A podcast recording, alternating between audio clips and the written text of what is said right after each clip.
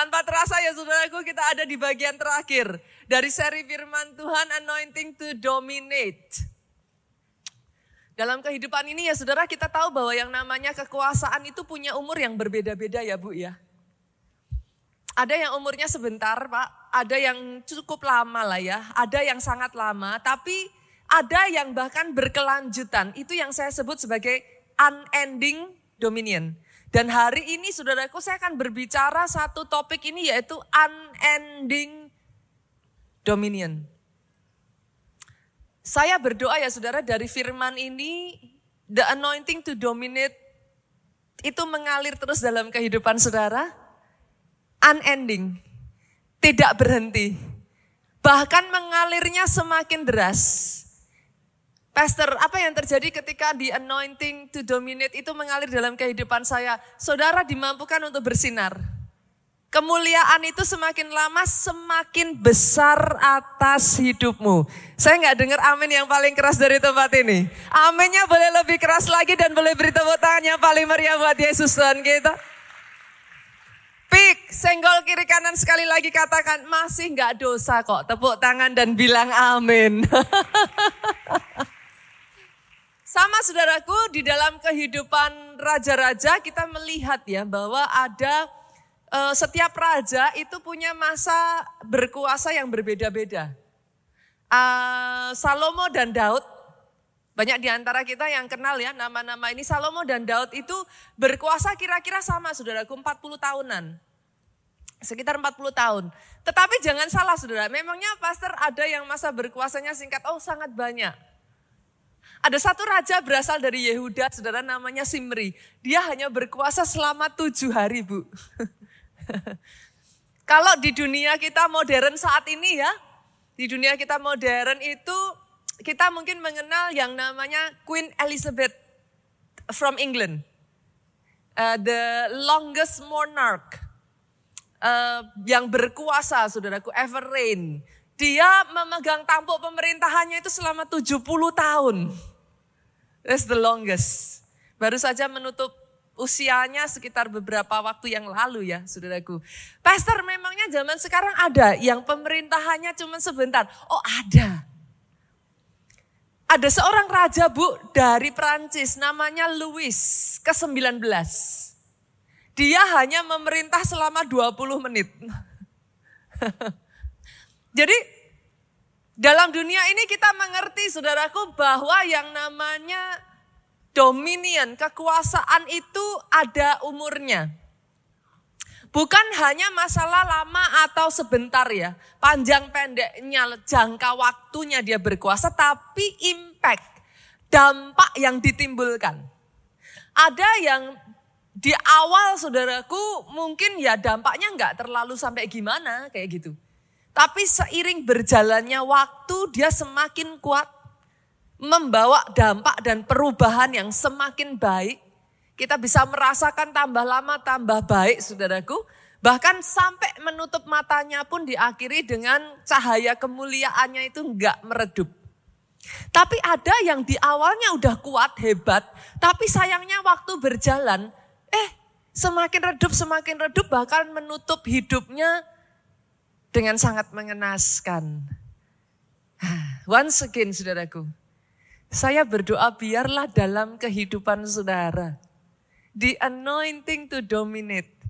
Ada orang-orang di sini yang saudara bisa tangkap prema hari ini dan saudara katakan yes pastor jadi atas kehidupanku. The anointing to dominate pastor kadang karena orang Kristen ya saudaraku sukanya dengan kasih. Tapi kalau kita sudah berbicara tentang anointing to dominate, mereka banyak di antara orang Kristen yang akan berpikir, Pastor bukankah itu apa ya kok kayak kesannya kita kayak mau membangun kerajaan kita sendiri gitu kan. Jadi kadang ada perasaan yang udah kayak, aduh kok nggak pas gitu. Orang Kristen kok bicaranya kok dominion gitu. Tapi jangan salah loh, kembali back to the Bible, baca kejadian satu, baca kejadian dua. Manusia diciptakan sejak dari awal, Pak. Dikasih perintah apa? Berkuasalah dan taklukkan. Saya nggak tahu dengan saudara ya, But I still believe my Bible. Yang mengerti katakan amin. Saya nggak tahu apakah sudah pastor jangan-jangan itu Nita 101. Bukan saudaraku. no. Seberapa banyak dari kita sering kali karena kita terpengaruh dengan sekeliling kita. You don't read your Bible. But from the very beginning. Dia ingin saudara berkuasa. Dia nggak mau saudara kalah. Dia mau saudara berkemenangan bahkan lebih dari pemenang. Saya berdoa itu yang jadi, jadi, jadi, jadi atas kehidupan saudara. Boleh tepuk tangannya yang lebih dahsyat lagi buat Yesus Tuhan kita. Dan ini yang sebenarnya terjadi atas kehidupan Daud, saudara. Pastor, is it possible to have an unending dominion? Kita lihat ya. Is it possible? Kita lihat. 2 Samuel pasalnya yang ke-7, ayatnya yang ke-15 sampai ayatnya yang ke-16 ngomong kayak gini. Saya akan baca ayat yang ke-15, boleh bantu saya nanti baca ayat yang ke-16. Ayat 15 ngomong gini, tetapi kasih setiaku tidak akan hilang daripadanya. Berapa banyak yang mau dalam kehidupannya kasih setia Tuhan tidak hilang dari hidupnya? Yes. Yang telah seperti yang kuhilangkan daripada Saul. Saudaraku jangan lupa loh ternyata bisa hilang loh. Ngeri ya. Nanti kita akan belajar apa kuncinya. Kenapa ada orang-orang yang dalam kehidupannya itu bisa mengalami yang namanya unending dominion. Tapi ada orang-orang tuh yang short. Hanya pendek aja sudah kehilangan kemuliaan, kasih setia Tuhan. Karena di sini dikatakan seperti yang kuhilangkan daripada Saul. Yang menghilangkan siapa saudara? Uh, kita nangkep ini dulu ya.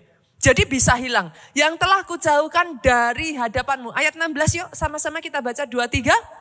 Keluarga dan kerajaanmu akan kokoh untuk selama-lamanya di hadapanku. Tahtamu akan kokoh untuk selama-lamanya dijadikan atas hidupmu. Saya berdoa ya saudaraku di anointing unending dominion ini ya saudara. Sama yang terjadi dalam kehidupan Daud. Ada orang itu yang, tidak usah kita lah saudara, dalam keluarganya. Itu hanya bertahan satu generasi bu. Tapi doa saya dari generasi saudara sampai ke generasi di bawah saudara. Sampai di generasi di bawah saudara lagi. Kokoh. Semakin lama semakin kokoh. Semakin lama semakin bersinar. Bahkan itu yang jadi doa saya atas gereja ini, saudaraku. Karena come on, kita umur ya bu, jujur, apa ada manusia di sini yang abadi? One day saya juga akan balik sama Tuhan kok saudaraku. Siapa pun nanti yang akan memimpin dari gereja ini, doa saya semakin kokoh.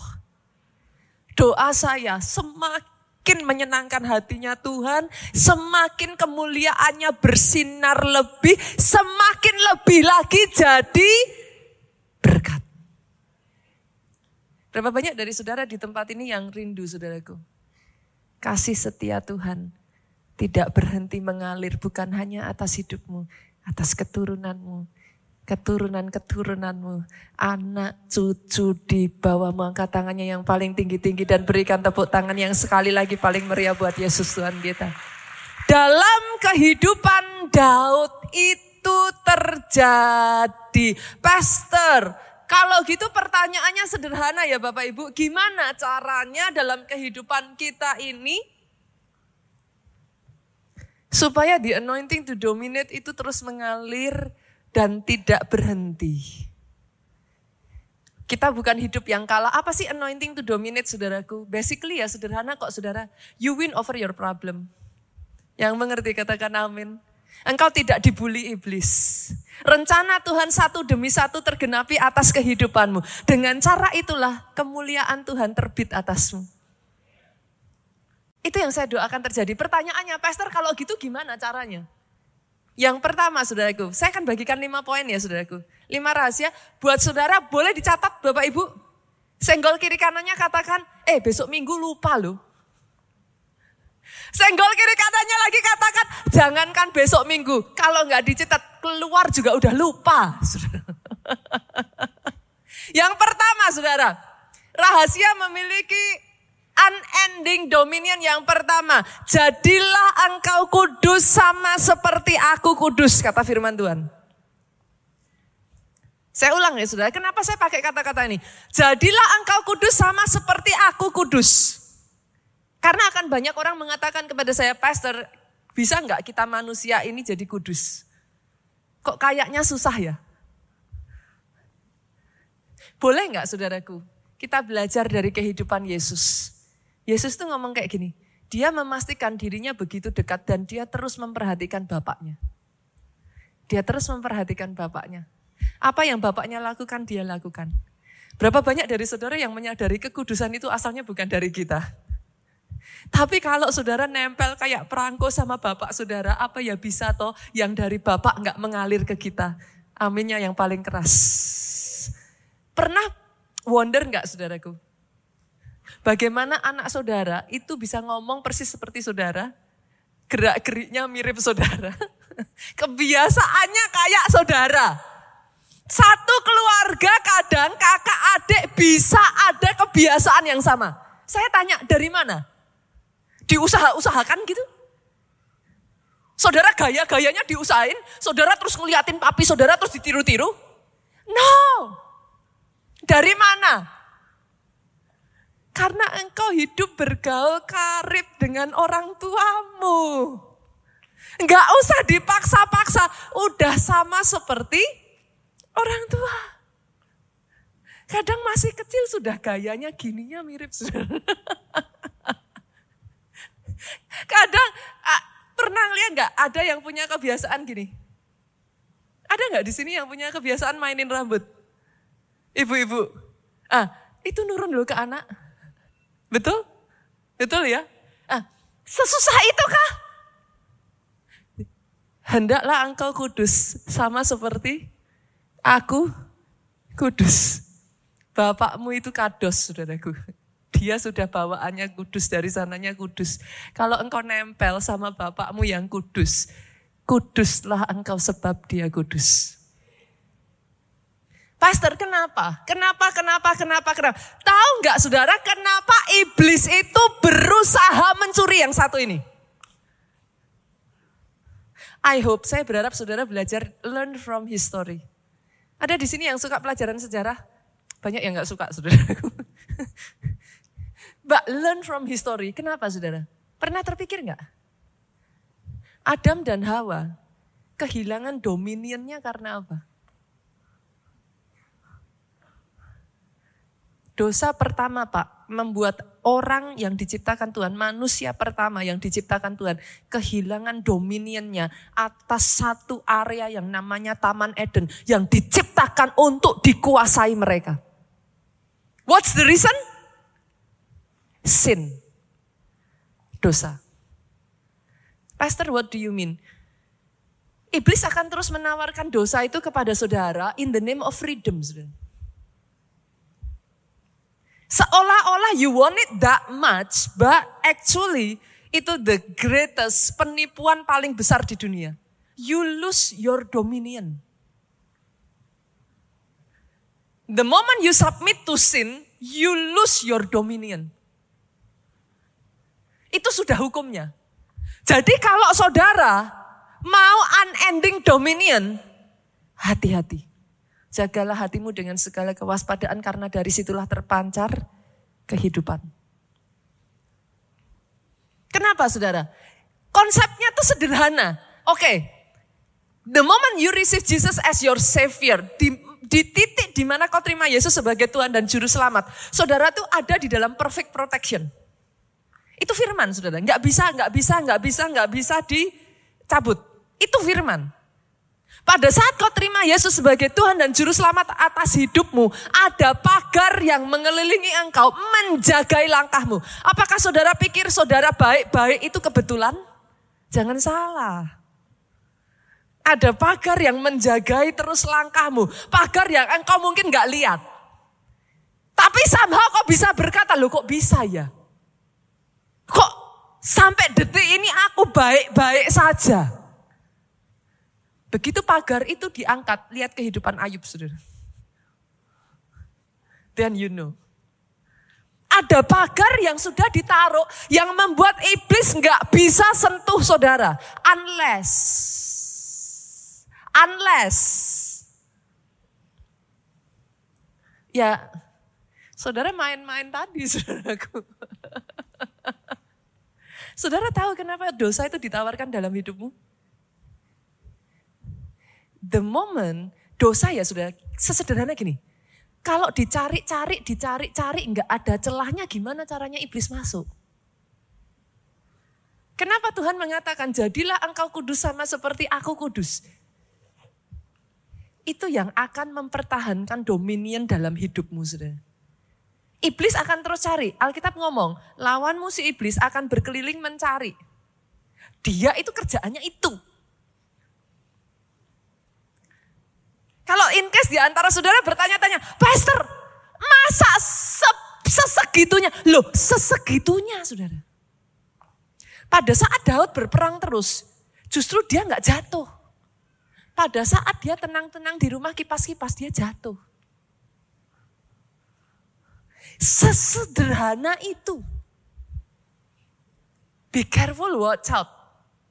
Kenapa saudaraku? Jangan jangan ngomong gini, ah pastor orang cuman kayak gitu siapa sih zaman sekarang yang nggak ngelakuin. Loh nggak apa-apa. Tapi sadarlah ketika kau melakukan itu. Foolishly. Maafkan kata-kata saya kalau keras ya saudaraku. Foolishly. Kenapa saya pakai kata-kata foolishly? Karena pagar itu sudah jagain saudara. Tapi kebodohan kita mengangkat pagar itu Begitu pagar itu diangkat, lihat apa yang iblis bisa lakukan, saudara. Di situ saudara ngomong sama saya, Pastor, kenapa Tuhan izinkan? Bukan Tuhan izinkan. Senggol kiri kanan. Kita yang ngangkat itu pagar. Saya kadang gemes, saudara.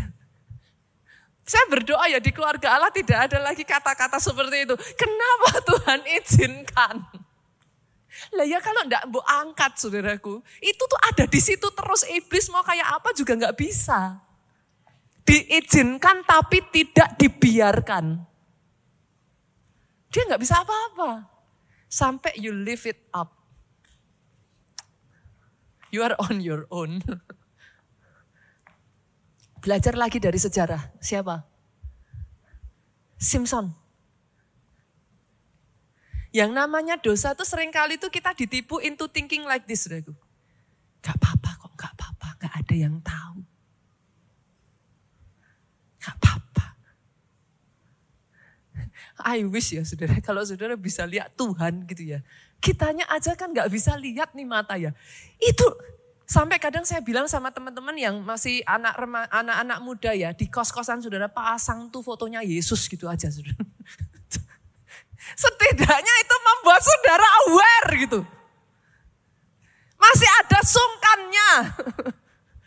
Karena kita nggak lihat aja. Tapi ya saudaraku, boleh nggak saya katakan ini? Apa yang dosa lakukan dalam hidupmu?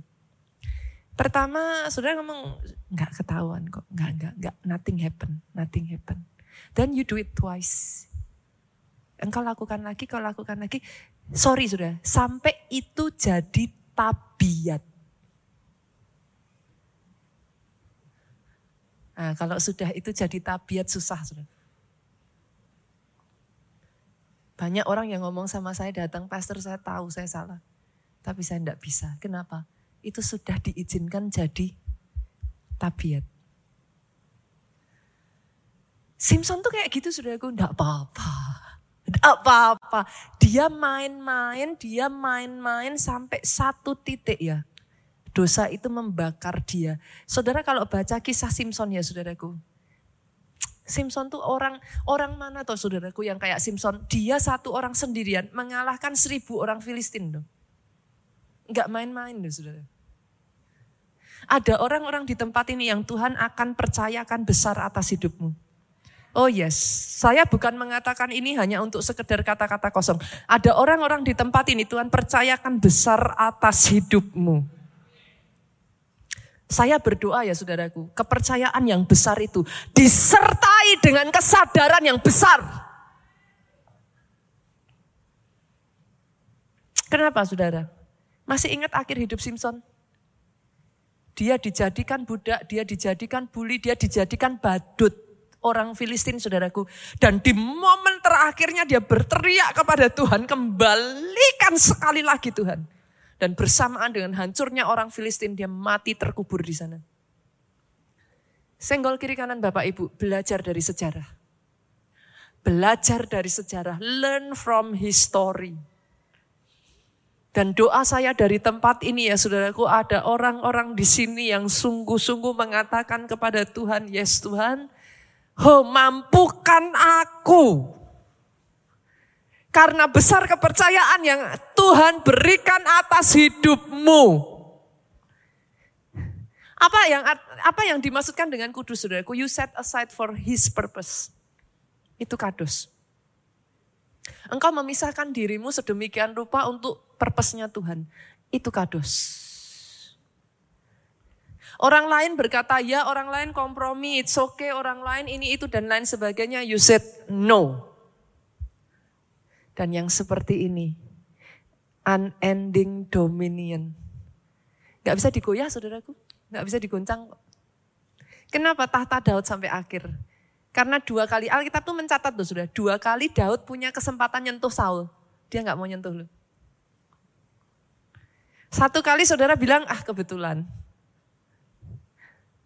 Dua kali dia punya kesempatan, dia tahu. Dia jaga hidupnya sedemikian rupa. Kalau bukan Tuhan yang ngasih kekuatan, aku nggak akan merebut itu. Dia izinkan Tuhan yang berperkara sehingga Tuhan mengokohkan kerajaannya sampai akhir. Jadi, jadi, jadi atas hidupmu. Yang kedua saudaraku. Yang kedua, saudara yang mau unending dominion. Pastor gimana supaya apa yang Tuhan berikan atas kehidupanku itu kian lama, kian mak makin besar, makin besar, makin besar, bertambah lebih besar lagi. At least that's what I see ya dari gereja ini ya saudaraku. Saya tuh kemarin waktu kelompok sel hari Kamis saudaraku dengan leader-leader di gereja ini ada salah satu leader yang mengatakan Pastor, saya tuh takjub loh dengan bagaimana saya melihat gereja ini sejak dari awal sampai sekarang. Sudah tahu tahu kenapa kuncinya yang kedua sudah? Ketaatan.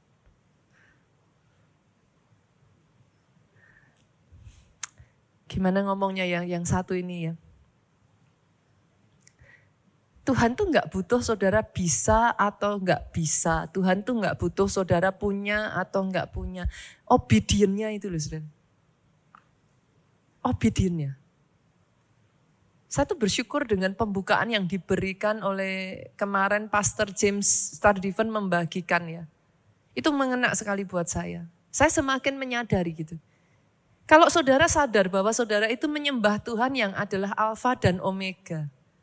Dia itu awal, dia itu akhir. Artinya apa? Di awal tuh dia sudah tahu akhir. Pada saat dia nawarin kepada saudara sesuatu, menurut saudara lu, dia sudah kalkulasi tahu akhirnya enggak? Nah, banyak manusia ditawarin Tuhan, dikalkulasi. Loh, Tuhan sudah ngalkulasi ini itu dan sudah selesai sebelum dia tawarkan kepada saudara. Tapi pada saat dia tawarkan, kita kalkulasi ulang. Kita ngomong sama Tuhan, nggak bisa kayaknya. Yang mengerti katakan amin. Yang mengerti aminnya yang paling keras. Dibutuhkan ketaatan untuk saudara set aside kalkulasi saudara dan percaya kalkulasinya Tuhan itu lebih benar. Kecuali saudara nggak percaya bahwa dia alfa dan omega. Saya nggak bisa apa-apa. Tapi kalau saudara sungguh-sungguh percaya namanya alfa dan omega. Dia tahu your ending from your beginning. Itu sebabnya dia berkata, ketika engkau khawatir bahwa itu dalam doa dengan ucapan syukur. Kenapa? Karena dia sudah tahu endingmu. Bawa doa dengan ucapan syukur kenapa? Karena Tuhan tidak akan membiarkan engkau. Ada satu pribadi saudaraku. Kenapa? Karena setiap orang tuh level ketaatannya beda-beda. Bapak Ibu di sini berapa banyak yang punya anak lebih dari satu? Boleh lambaikan tangan? Oke. Okay. Saya tanya nih saudara, dari tiga anak, empat anak, lima anak, dua anak. Beda enggak tipenya? Beda enggak level ketaatannya? Ah, ada satu sosok pribadi yang level ketaatannya ultimate, saudaraku. Kita lihat yuk, kita baca. Filipi 2 ayat 8 sampai 9. Saya bacakan ayat 8, nanti ayat 9 kita baca sama-sama ya.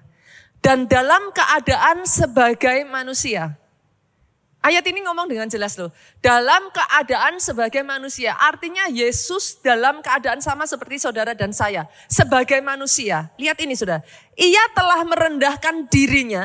Dibutuhkan kerendahan hati untuk taat. Dibutuhkan kerendahan hati untuk taat. Ia telah merendahkan dirinya dan taat sampai mati. Jadi level ketaatan tiap orang beda sudah. Ada yang taatnya pak dihitung sampai kira-kira oke dia taat. Tapi dia nggak mau taat sampai mati. Kalau itu sampai mati, hitung dulu, nanti dulu. Tapi ada satu pribadi yang pak dia taat sampai mati, bahkan bukan sembarang mati loh saudaraku, mati di atas kayu salib. Itu apa ya? One of the most painful death itu kematian yang paling menyakitkan, saudaraku. Salah satu kematian yang paling menyakitkan itu adalah mati di salib. You are drained to your last blood. Ih, itu itu wah. Dan saudara harus tahu loh, saudaraku, tangan Yesus itu enggak diikat loh. Dipaku loh, saudara. Apa yang mempertahankan seluruh berat tubuhnya, saudara? Bisa tertancap itu, saudara di dua tangannya itu. Itu painfulnya kayak apa itu sudah? Tapi Alkitab mencatat, dia taat sampai mati ditambahin lagi bahkan mati di kayu salib. Sebagai akibatnya apa? Kita lihat yuk saudara. Saudara yang mau dominion itu diberikan atas hidupmu. Baca ayat 9 ini dengan suaramu yang paling keras. Dua, tiga. Itulah sebabnya Kenapa? Itulah sebabnya apa? Allah sangat meninggikan dia dan mengaruniakan kepadanya nama di atas segala nama ayat 10 supaya dalam nama Yesus bertekuk lutut segala yang ada di langit, yang ada di atas bumi dan yang ada di bawah bumi. Kuncinya apa Saudara? Obedient. Ketaatan. Pernah baca enggak dalam Alkitab kata-kata seperti ini? Musa tepat seperti yang diperintahkan Tuhan itu yang dilakukan Musa. Pernah ya baca ayat-ayat kayak gitu ya? Tepat seperti yang diperintahkan Tuhan itu yang dilakukan Nuh. Pernah baca ya ayat senggol kiri kanan. Dibaca enggak masihan? Saya dari tadi tanya pernah baca ya? Bacanya gini. Pernah baca ya? Jadi kan Pertanyaan saya jadi saya rubah saudara. Dibaca enggak gitu saudaraku. Kenapa buat Tuhan ya saudaraku? Pastor toh nanti akhirnya ya saya lakukan. No. He wants it exactly. Dan dikerjakan segera. Ketaatan bukan ketaatan kalau saudara tunda-tunda. Berapa banyak di sini, sorry saudaraku, berapa banyak di sini yang adalah bisnismen ataupun saudara karyawan ataupun saudara profesional yang punya bawahan di bawah saudara? Hampir semua ya. Bahkan berapa banyak di sini yang ibu rumah tangga yang punya bawahan di bawah saudara? Eh, nggak ada, serius? Bolehkah saya katakan ini, saudaraku? Pernah nggak ngalami gemes sama bawaan saudara karena saudara perintahkan sesuatu mau-maunya sendiri? Nah, mulai gini-gini saudara. Pernah nggak ngalamin saudara sudah suruh, tapi dilakukannya beda. Satu pernah ya saudaraku, pembantu pertama yang bekerja sama saya saudara. Itu saya masih muda banget, saya menikah kan pernikahan dini saudara. saya tuh usianya masih muda sekali ketika menikah. A asisten rumah tangga pertama yang saya punyai saudaraku, saya katakan kepada dia, bersihkan mobil ya, digosok biar bersih. Saudara tahu apa yang dia lakukan? Dia ambil itu pembersih piring, saudara. Yang kayak apa itu? Be, bukan besi atau apa itu yang yang warnanya perak itu loh saudaraku. Karena kata-kata digosok biar bersih saudaraku. Dia pikir tuh panci, pantat panci. Kalau digosok pakai itu bersih saudara. Dia ambillah itu, dia gosok mobil saya saudaraku. Alhasil saudara tahu kayak apa mobil saya saudara. Saya tanya, saya tanya nih ya, saya tanya. Saya tanya, gemes nggak sih saudara? Senggol kiri kanan kira-kira itulah perasaan Tuhan ke kita.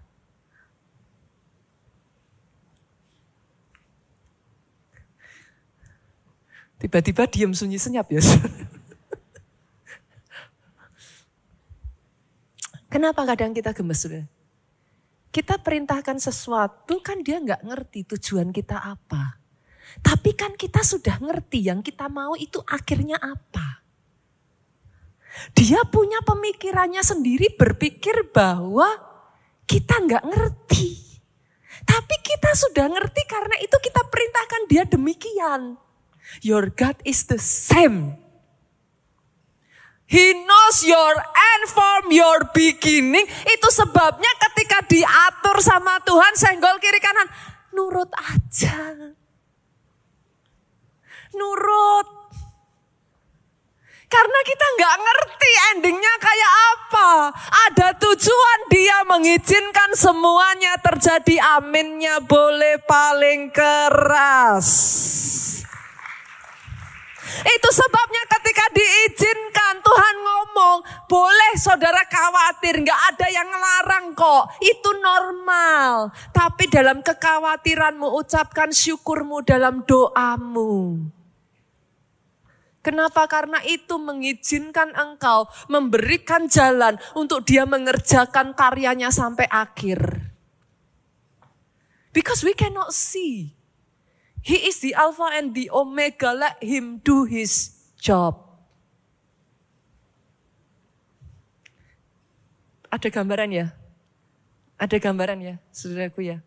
Ada gambaran ya? Doa saya senggol kiri kanan lagi boleh nggak sih hari ini banyak senggol kiri kanan saudaraku. Jangan jangan cuma dapat gambaran, dilakuin. Amin Bapak Ibu. Amin. Ketaatan itu menambahkan level dominion saudara. Saya kemarin waktu makan bareng sama Pastor James ya saudara di Jogja. Kita makan bareng di satu tempat di Jogja, saudaraku, tempatnya tuh tepi sawah gitu. Ya namanya orang Jakarta, itu paling udik kalau lihat sawah gitu. Wah, wah gitu kan saudara. Anak-anak saya itu kalau saya bawa lihat sawah tuh, wah gitu kan saudara. Saya senang banget tempat itu saudaraku, karena apa ya, anginnya sepoi-sepoi, masih ada suara jangkrik itu loh saudara. Yang kayak krik, krik, krik, krik, itu kayak, ah gitu saudara.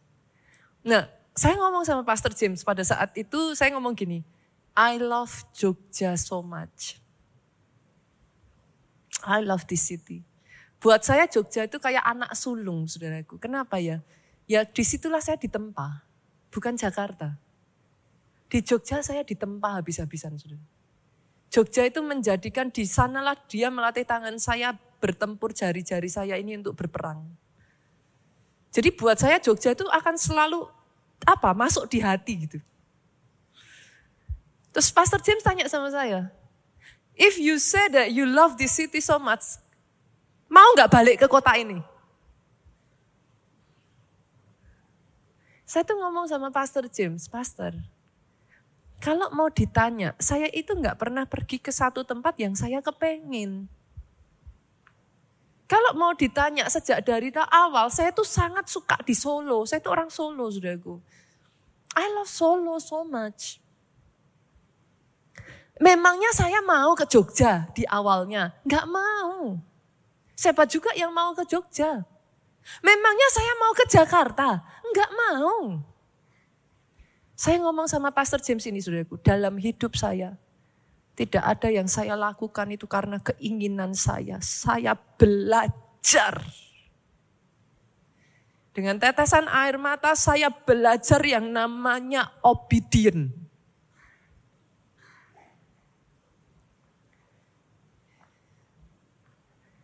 Not knowing saudaraku, itu sebabnya banyak langkah yang saya ambil dibilang orang bodoh gitu. Karena bahkan untuk ke Jakarta ini saya bergumul loh sudah empat tahun.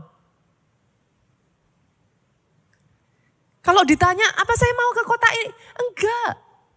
Bukan kemauan saya. Tapi bolehkah saya menyaksikan dari sudut pandang saya yang terus dalam kehidupan saya itu saya benar-benar belajar taat. Bahkan tahukah saudara, saya dapat Pastor Joe itu obedient. Seriously, saudara. Obedient. Saya tuh, Pak, Pak Joe itu pacar saya pertama, sudah. Tapi saya pernah punya orang itu yang cukup dekat sama saya dalam jangka waktu yang lama, sudah. Tapi kami nggak pacaran. Pastor, alasan apa pastor enggak? Ini apakah lain agama, apakah beda ininya? Enggak. Ini orang yang menuntun saya ke Tuhan, ini orang yang banyak berjasa dalam kehidupan saya. Tapi satu-satunya penyebab saya, saya always say no for eight years. For eight years. Cuman satu suara ketika lagi mandi, Tuhan tuh ngomongnya kenceng banget di telinga. No, kayak gitu saudaraku. Lah gemes itu. Saya tuh cuma berpegang pada itu sudah. Not knowing anything. Kalau saudara tanya sama saya, sakit enggak pastor?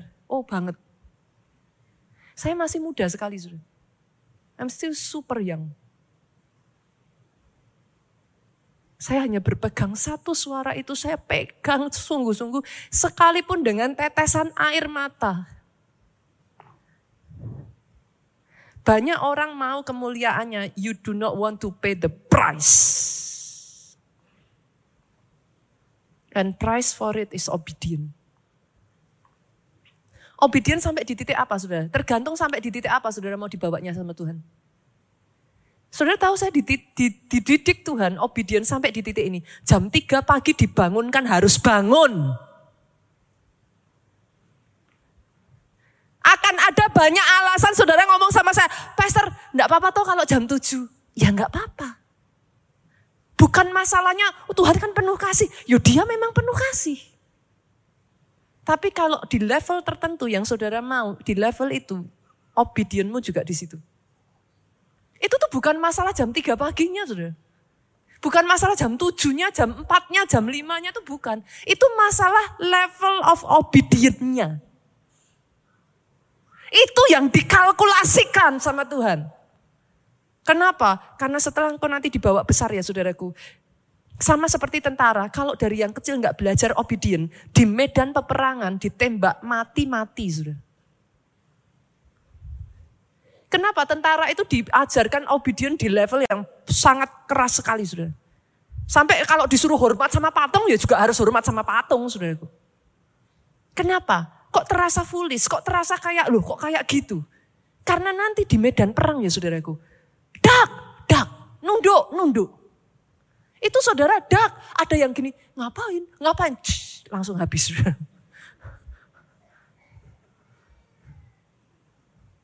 saudara mau unending dominion? Masih? Obi. OB. Jangan pertanyakan. OB. Saya nggak mengatakan ini untuk semua orang loh saudara. Hanya untuk saudara yang mau aja.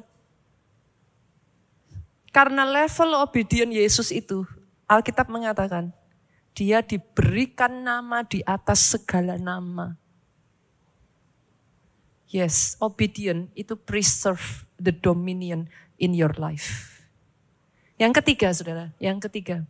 Yang ketiga ini menarik saudara. Yang ketiga ini menarik sekali. Hidup dalam rencana dan misinya Tuhan. Oke, saya bukakan ayatnya ya. Sakaria 3 ayatnya yang ke-6 sampai ayatnya yang ke-7. Yang sudah ketemu katakan amin. Yang ketemunya lihat ke depan, depan nggak ada. Makanya belum bilang amin ya. belum ketemu.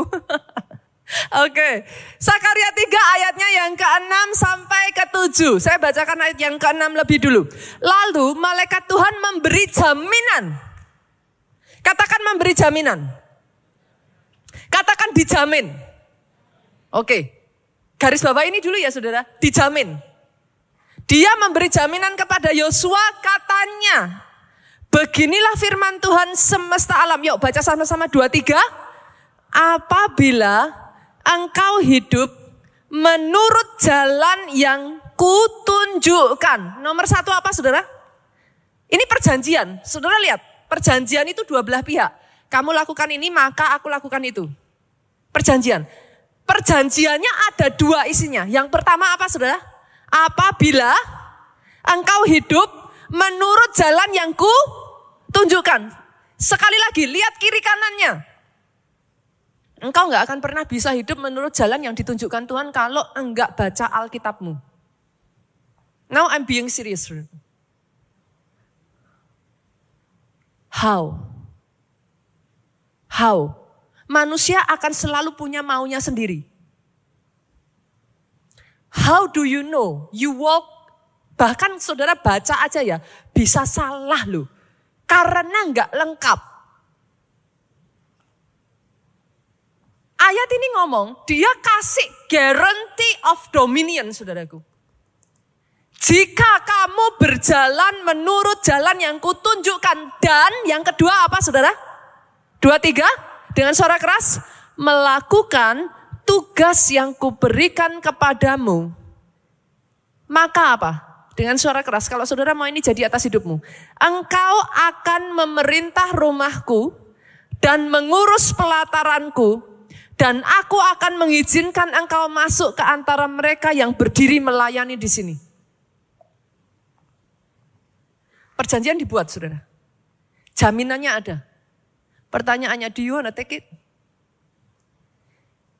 Jangan ada satupun jemaat di keluarga Allah yang bilang sama saya, kenapa Tuhan izinkan? Kenapa Tuhan kok sama ini lebih ini daripada sama itu? Ini jawabannya, saudara. Jaminannya ada. You take it or you leave it. Maksudnya gimana Pastor? Jujur ya saudaraku paling nggak gampang itu tuh hidup di agendanya Tuhan tuh banyak orang jujur tuh punya agendanya sendiri tuh. Kita ya ketika sudah diangkat Tuhan sampai di level kekayaan tertentu jujur Bapak Ibu di sini yang sudah sampai di level kekayaan tertentu pingin istirahat nggak? Pingin happy happy nggak? Pingin santai santai nggak? Tapi ketika saudara submit dalam misinya Tuhan, sorry to say, nggak bisa. Nggak boleh. Misinya Tuhan apa? Ikut. Nggak sesederhana yang dipikirkan tuh saudaraku. Ah. Buat setiap kita di sini ya, jangan salah loh saudaraku. Tuhan punya misi. Senggol kiri kanan lagi, maaf saudaraku. Jangan pensiun dulu. Pensiun itu nanti di atas. Keluarga Allah yang sepakat katakan amin yang paling keras. Aminnya yang lebih keras. Karena orang dunia akan selalu mengatakan kepada saudara kerja keras untuk pensiun. Enggak. Dalam Tuhan saudara punya misi nanti pensiun kalau sudah balik. Tapi itu yang enggak menyenangkan. Nah, sekarang jadi jadi mikir tau saudara, masih mau dominion enggak? Tuhan punya mau, kita punya mau, tinggal ngikuti maunya siapa. Jalanku bukan jalanmu, pikiranku bukan pikiranmu sejauh langit dari bumi sejauh itu, pikiranku dari pikiran. Mau ngikuti yang mana? Saya itu ya saudaraku hari-hari ini diajak Tuhan ya. Boleh nggak disetelin ya? Sudah dari tahun lalu ya saudaraku. Tahun lalu Tuhan tuh ingatkan saya lagi. Kemarin kita baru aja bakso saudaraku. Saya tuh penasaran. Melayani anak-anak pinggir rel kereta saudara. Pelayanan multimedia sudah disiapkan? Boleh ditayangkan? Come on multimedia. Suaranya boleh dikerasin?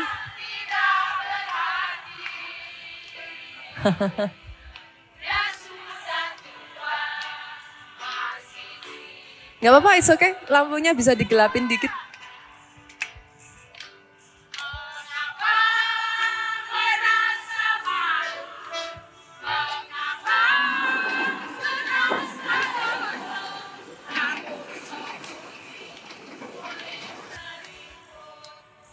Tuh, saudara lihat.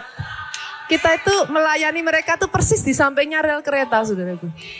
Hanya paling setengah meter lah.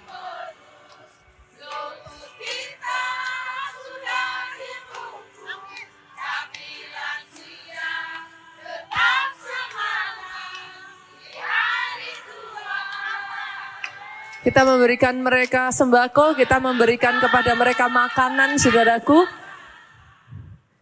Kita kasih tepuk tangan.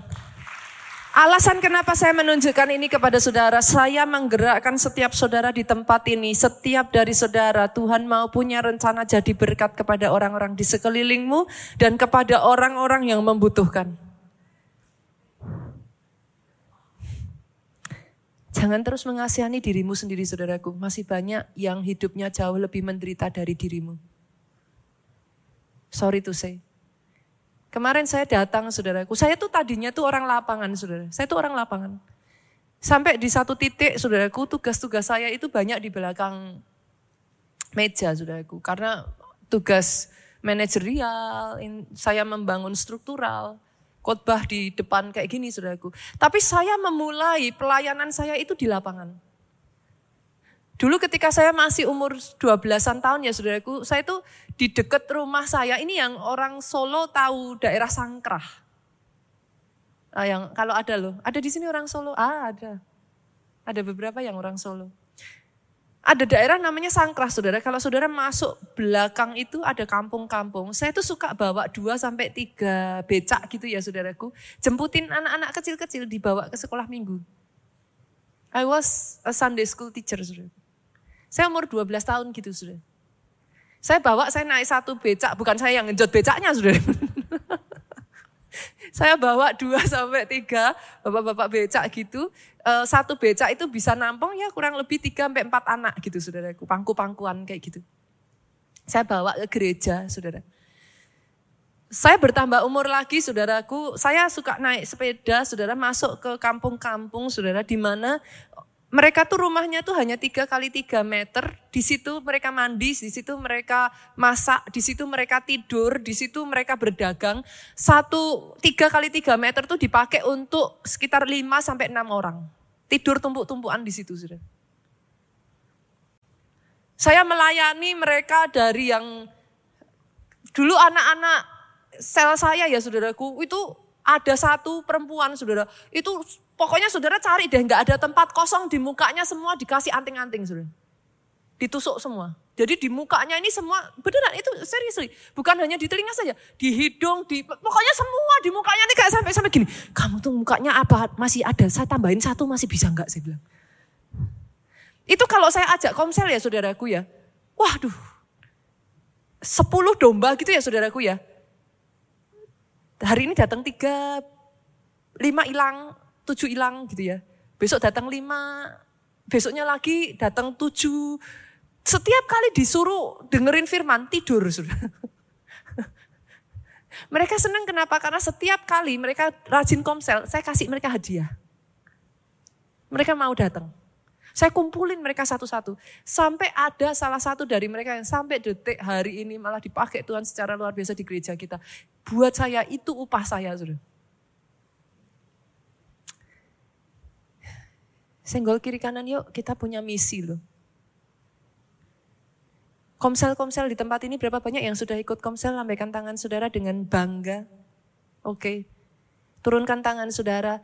Saya tantang yuk, komsel jangan hanya makan-makan terus. Komsel makan-makan, lihat kiri kanan udah biasa. Komsel penginjilan dong. Komsel terjun lapangan dong, menangkan jiwa dong. Komsel terjun yuk, sama-sama. Nanti saudaraku bulan November gereja kita saya komit saudara. Saya komit, saya katakan kok sama teman-teman full timer saya katakan kalau memang nggak ada yang mau kita kerjakan.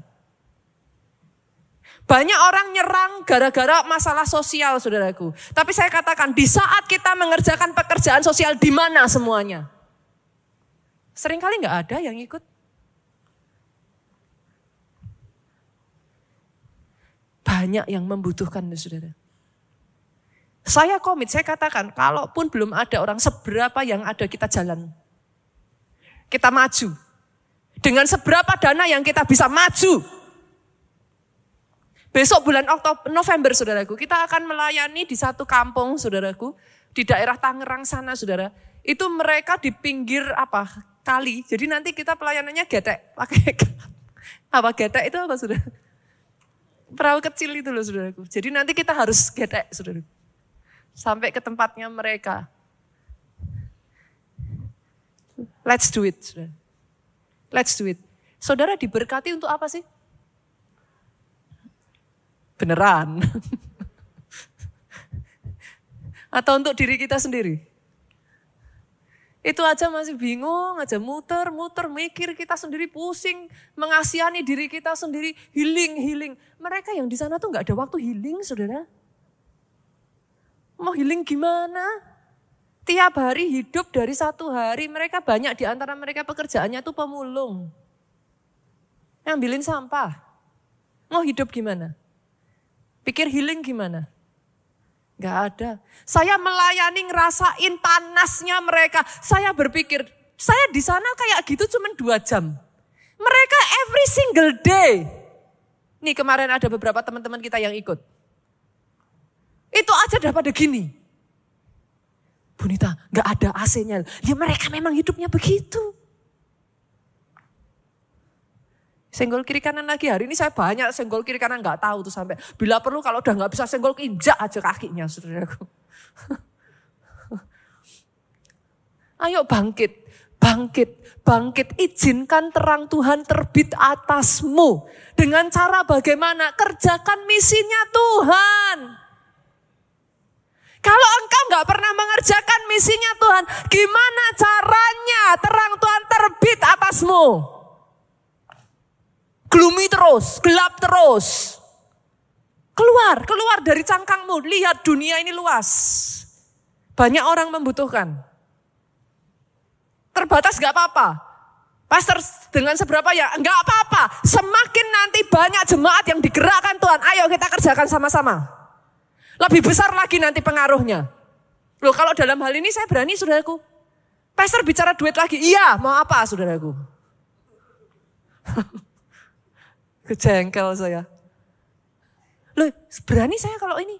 Kenapa? Karena ini dipakai untuk nolong orang-orang lain kok. Kenapa nggak berani? Apa yang saudara lakukan? Ditaburkan semuanya.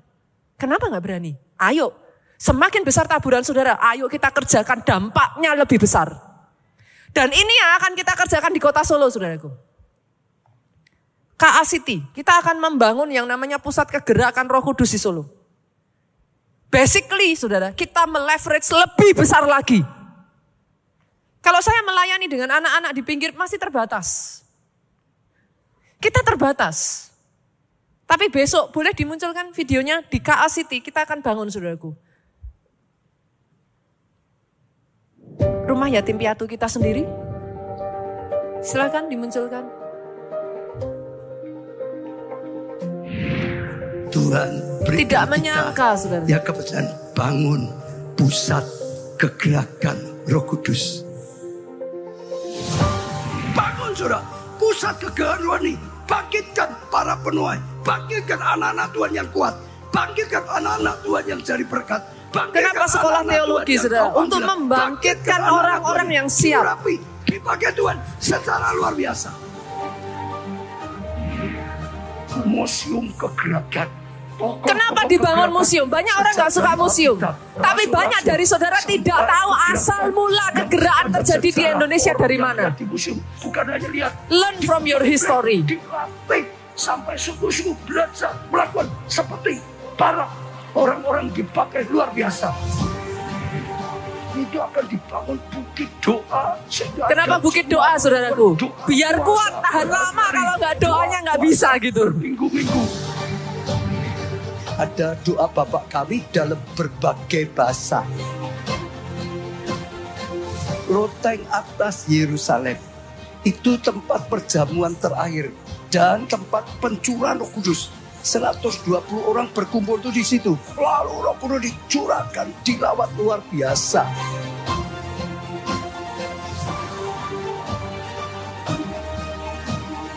Gereja segala bangsa, tempat Tuhan Yesus doa di Getsemani. Gereja ayam berkokok. Tempat Pilatus, Yesus yang tidak salah diberi hukuman mati setelah itu perjalanan menuju Golgota via Dolorosa. Perkawinan di Kana. Karena itu mujizat pertama kali. Supaya dalam pernikahannya penuh mujizat. Tempat kenaikan Tuhan Yesus. Dulu di tempat itulah Tuhan Yesus naik ke surga. Yesus tanya pada Petrus, apakah kau mengasihi aku? Lalu Petrus mengasihi. Tuhan berkata engkau mengasihi, gembalakan kawan itu. Kapernaum ini adalah sisa-sisa reruntuhan dari sinagog.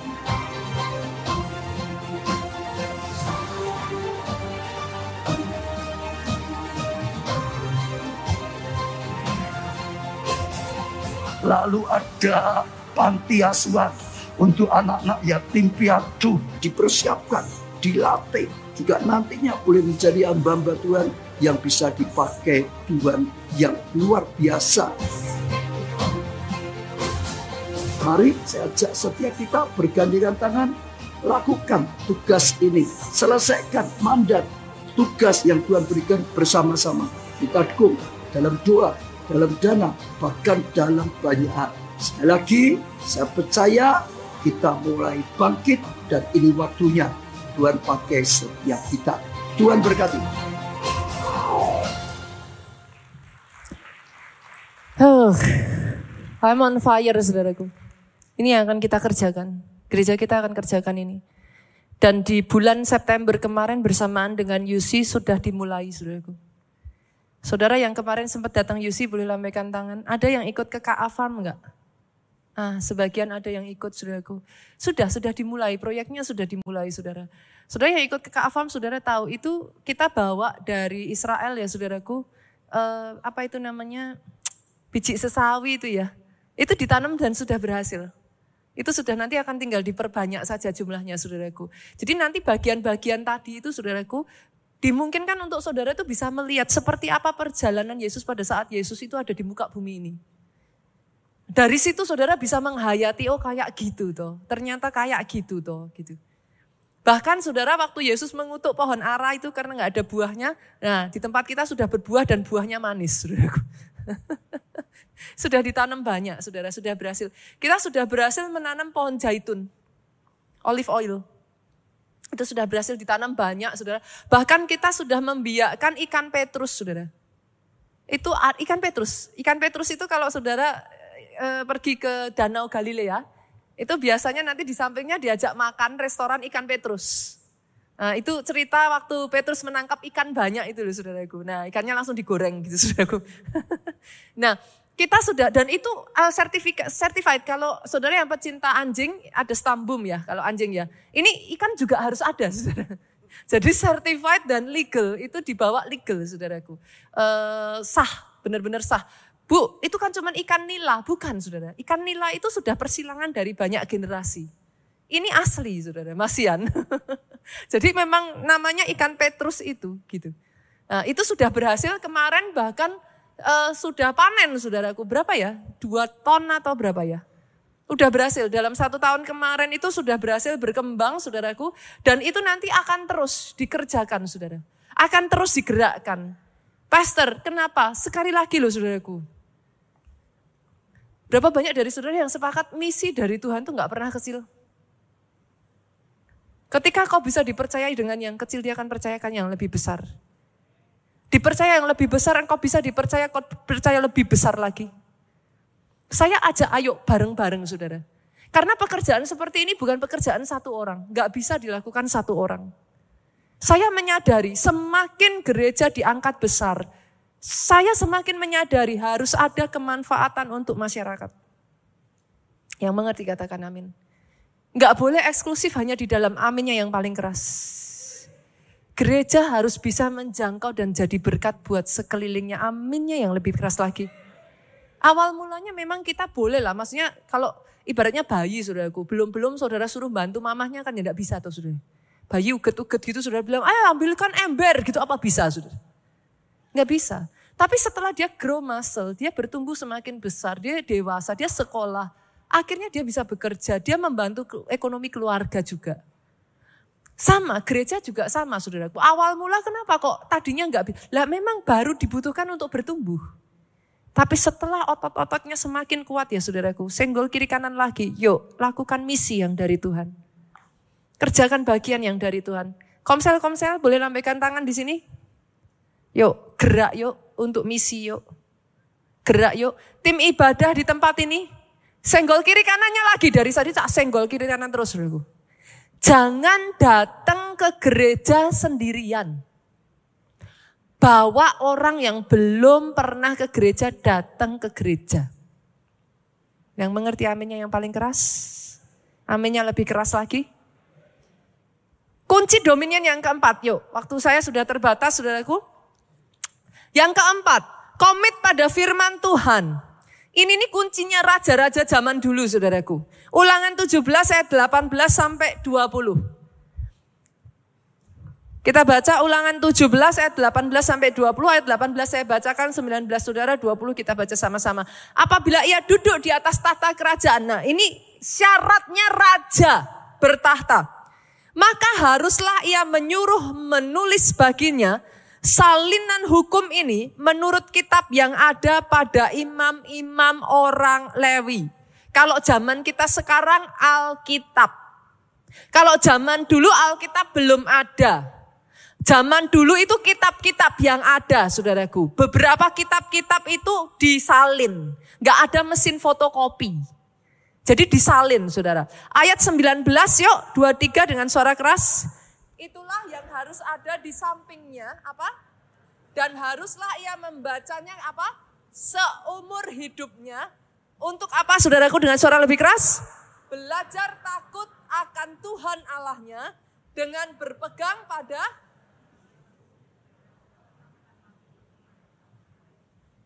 Senggol kiri kanan sudah makan belum? Suaranya lebih keras yo. Dua, tiga. Itulah yang harus ada di sampingnya. Dan harus ia membacanya kapan? Bila sempat. Bila ada waktu. Bila nggak bosen. Seumur hidupnya untuk apa? Belajar takut akan Tuhan Allahnya dengan berpegang pada segala isi hukum dan ketetapan ini untuk dilakukannya. 20 sama-sama. Supaya jangan ia tinggi hati terhadap saudara-saudaranya. Supaya jangan ia menyimpang dari perintah itu ke kanan atau ke kiri. Agar apa? Lama ia memerintah ia dan anak-anaknya di tengah-tengah orang Israel. To have dominion, saudaraku, firman Tuhan itu kuncinya. Kecuali saudara nggak percaya dengan firman, ya saya nggak bisa apa-apa ya, saudara. Saya nggak bisa apa-apa. Hari-hari ini kadang ada gerakan itu semakin aneh-aneh, saudaraku. Gerakan yang berusaha mau menghapuskan Alkitab dengan mengatakan bahwa Alkitab kan nggak ada sejak dari dulu. Hapus aja, sekarang tuh macam-macam saudaraku. Pengajaran-pengajaran itu ya saudara kalau mau mengikuti. Itu sebabnya harus tertanam di gereja lokal aminnya yang paling keras. Akarnya harus masuk. Kalau enggak saudara tuh di apa? Dibingungkan oleh angin pengajaran kiri kanan itu loh. Akhirnya saudara jadi pusing sendiri mana yang mau diikuti gitu. Kalau saudara mau agar lama, agar lama, tujuannya apa saudara melakukan itu? Agar lama. Agar apa yang Tuhan berikan atas kehidupan saudara unending. Yang terakhir saudara, duduklah di sebelah kanannya. Yang terakhir, ini hal yang sepele tapi mengerjakannya tidak gampang. Mazmur 110 ayat 1 sampai 2. Pemain musik boleh maju ke depan. Mazmur Daud, demikianlah firman Tuhan kepada Tuanku. Demikianlah firman Tuhan kepada Tuanku. Duduklah di sebelah kananku sampai ku buat musuh-musuhmu menjadi tumpuan kakimu. Lihat ke depan Bapak Ibu. Kebanyakan dari kita ya saudara. Disuruh kerja keras siap, disuruh sibuk mau. Disuruh duduk sampingnya Tuhan, kayak cacing kepanasan.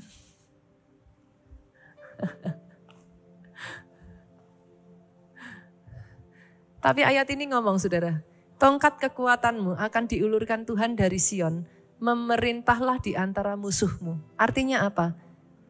Orang yang bisa memerintah musuhnya adalah orang yang tahu bagaimana duduk di sebelah kanan bapaknya.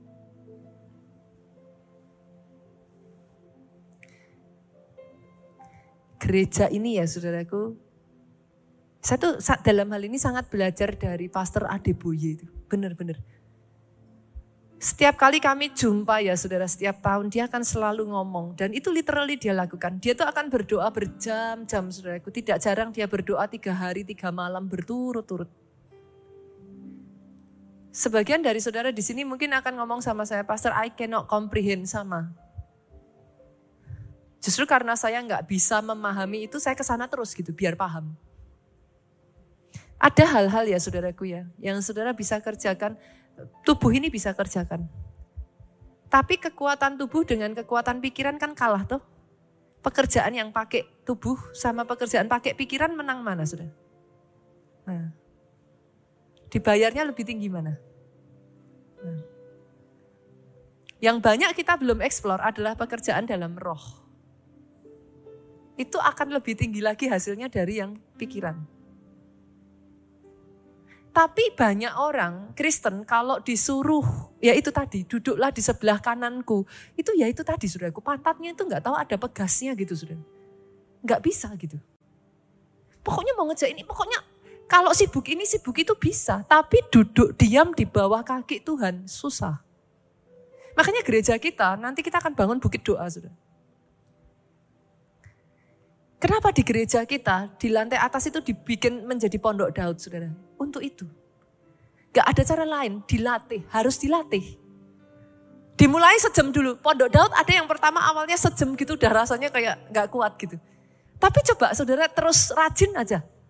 Bahkan mau berangkat pondok Daud tuh rasanya males. Tapi kalau udah pondok Daud, males mau pulang. Pernah ngalami itu gak? kalau sudah pondok Daud tuh rasanya kayak dua jam itu gak berasa saudara. Tujuannya apa? Dilatih. Dilatih. Di gereja, saya pikir itu hanya gereja kita yang lakuin itu. Tapi di Nigeria mereka lakukan itu. Sudah. Jemaatnya dilatih untuk doa puasa. Pastor Adeboye itu 40 tahun usianya dan masih berpuasa 40 hari 40 malam. Sudah. Itu gila, saya nggak bisa, ilmu dokter udah nggak masuk kali sudah. Beneran itu serius dan dia masih melakukan sampai detik hari ini. Tapi sebagai gantinya ya saudaraku, saudara tahu apa yang terjadi? Hah, kepercayaan Tuhan atas gereja itu tuh gila saudaraku. Tanah mereka itu ya, sudah sekian puluh tahun yang lalu mungkin saudaraku. 55 ribu hektar. Itu have dominion itu literally loh saudara. Literally. Literally. Saya tidak mengatakan saudara nggak boleh beli barang branded ya. Nggak apa-apa. Boleh saudara diberkati lebih, saudara kadang mau enjoy ini itu apa monggo. Tapi yang disampaikan firman Tuhan itu have dominion. Berkuasalah. Berkuasalah, tahlukkanlah itu. Renungkan perkataan saya ini saudaraku. Berkuasalah, taklukkanlah itu. 55 ribu hektar saudaraku. They become such a huge power yang dipakai Tuhan. Pada saat kayak kita UC ya saudaraku, mereka itu kayak ada konferensinya gitu Pak. Itu mereka memberi makan jutaan orang selama satu minggu tiga kali dalam sehari. Saya tanya itu biayanya berapa? Jutaan orang. Karena sekali mereka conference gitu ya saudaraku, setidaknya tuh ada sekitar 5 juta orang ikut di hari pertama, kedua apa. Nanti hari terakhirnya itu eh, pas hari yang paling ininya ya, itu Jumat Pak, itu 17 juta orang. Kumpul. Tidak di satu lokasi saudaraku, karena satu lokasi nggak cukup. Tidak di satu lokasi. Mereka tuh punya banyak lokasi, 17 juta orang berkumpul. Dan mereka memberikan makan kepada orang-orang itu. Kita aja tamu-tamu dikasih makan kok. Free dari mereka, kita nggak bayar uang untuk makan. How can that happen, saudaraku? Doa saya ya, ada orang-orang di tempat ini yang mau dipakai Tuhan untuk misinya Tuhan. Ada orang-orang dipakai yang mau dipakai Tuhan besar di tempat ini. Yang tidak hanya mengurus petty little thing in your own life. Tapi berpikir besar. Siap dibawa taat Dagingnya nggak suka, dagingnya punya mau beda, tapi asal Tuhan ngomong apa? Taat. Yang seperti ini saudaraku. Oh yes, jadilah kehendakmu di bumi seperti di surga kerajaanmu datang di bumi seperti di surga. Berapa banyak dari saudara yang mau dipakai Tuhan boleh bangkit berdiri angkat tangan saudara.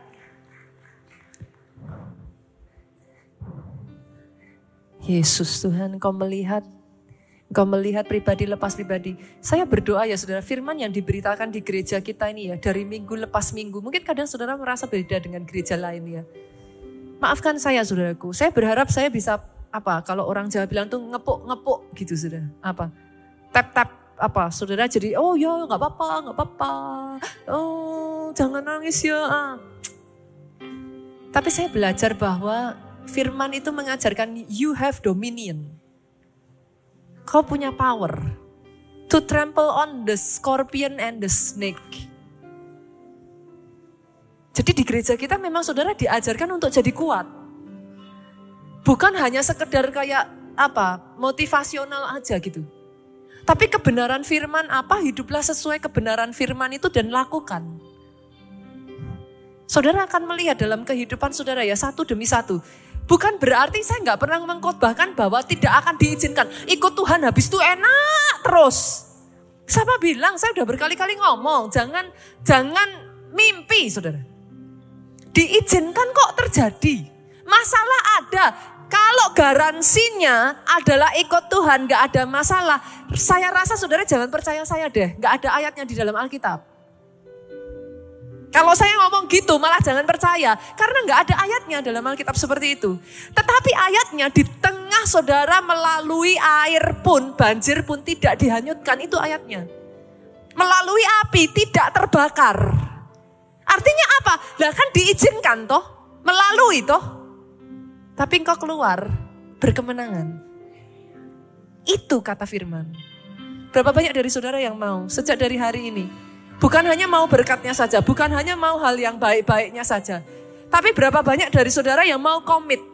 Komit dengan misinya Tuhan, komit dengan perjanjiannya Tuhan. Komit dengan apa yang Tuhan perkatakan di dalam firman-Nya, saudara. Ku percaya pada firman-Mu. Aku melangkah imanku tetap setia pada perjanjianmu. Yes, yes Lord. Sama-sama yuk jemaat Tuhan. Dari hatimu yang paling dalam katakan, aku percaya, aku percaya pada firmanmu. Amin. Aku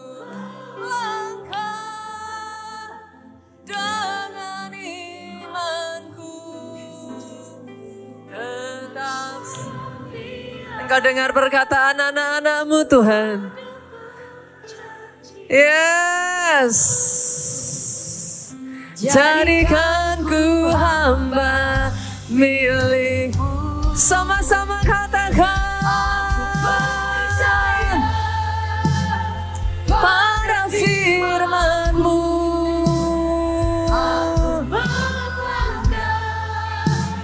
Dengan imanku tetap setia pada perjanjianmu.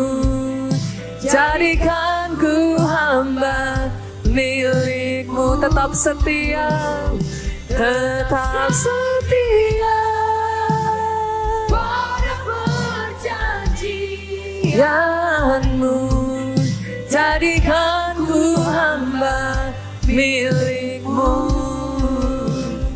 Tetap setia. Pada perjanjian yes Lord. Jadikan ku hamba milikmu.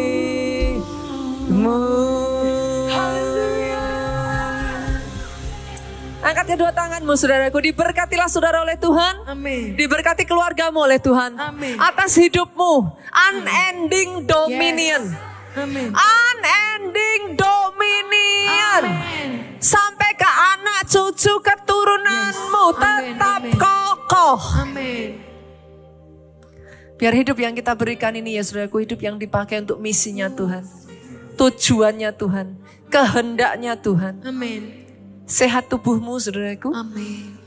Baik jiwamu Amin. Yes, kuat rohmu Yes, amin. Panjang umurmu Amin. Menceritakan perbuatan dahsyat yang daripada Tuhan Yes.